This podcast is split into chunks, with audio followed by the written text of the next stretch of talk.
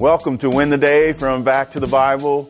Uh, my name is Dan Coke. I'm filling in for Pastor Nat Crawford, and today we're going to talk about fruit inspection.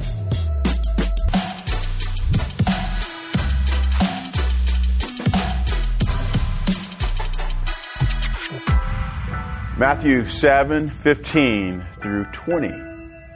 Beware of false prophets who come to you in sheep's clothing, but inwardly are ravenous wolves. You will recognize them by their fruits. Are grapes gathered from thorn bushes or figs from thistles?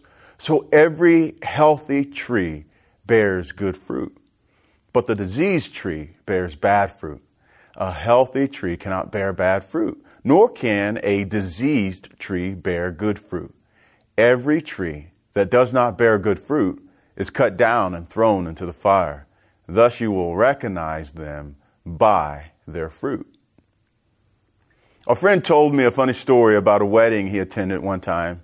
He said the host paid a professional impersonator to come and perform during the wedding reception.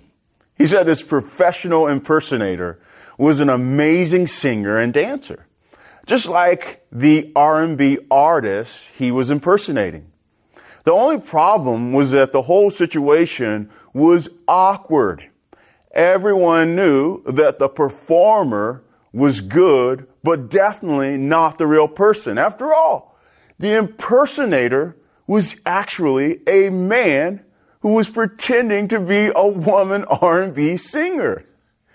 That would make for an awkward wedding reception.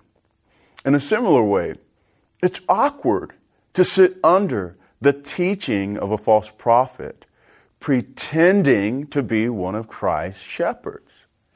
Jesus warns us to be aware of these guys, meaning they might sound good, they might look apart, but they're not the real thing. These false prophets or teachers look like sheep, but are inwardly ravenous wolves. They're not the real thing, because like ravenous wolves, they want to devour the people or devour the people's goods. Jesus encourages us to be discerning, to be fruit inspectors, and the way to spot a counterfeit is to make yourself a student of the real thing. In John ten eleven, Jesus says, I am the good shepherd. The good shepherd lays down his life for the sheep. This is not what the false prophet or teacher does. In fact, often the false prophet or teacher will seek to manipulate the sheep into sacrificing everything so that he might gain from them. Jesus is the exact opposite of the false prophet. He laid down his life for us, and we gain from his sacrifice.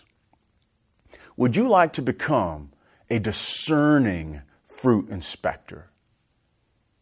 Well, if so, remember these three things. Jesus isn't implying that we should never trust anyone, or that we should never give sacrificially. That's not his point. The second thing you need to remember is that his point is that we are called to be people of God's Word. We need to expect the teachers of God's Word to reflect the character that God's Word produces. The third and final thing you need to remember is to know or discern between the real and the fake means that you need to spend the bulk of your time becoming familiar with the real, and you'll be able to quickly spot the fake. And brothers and sisters, Jesus is the real and true prophet. All of God's Word points to him. Get to know him and his ways, and you'll be able to quickly identify false prophets and teachers.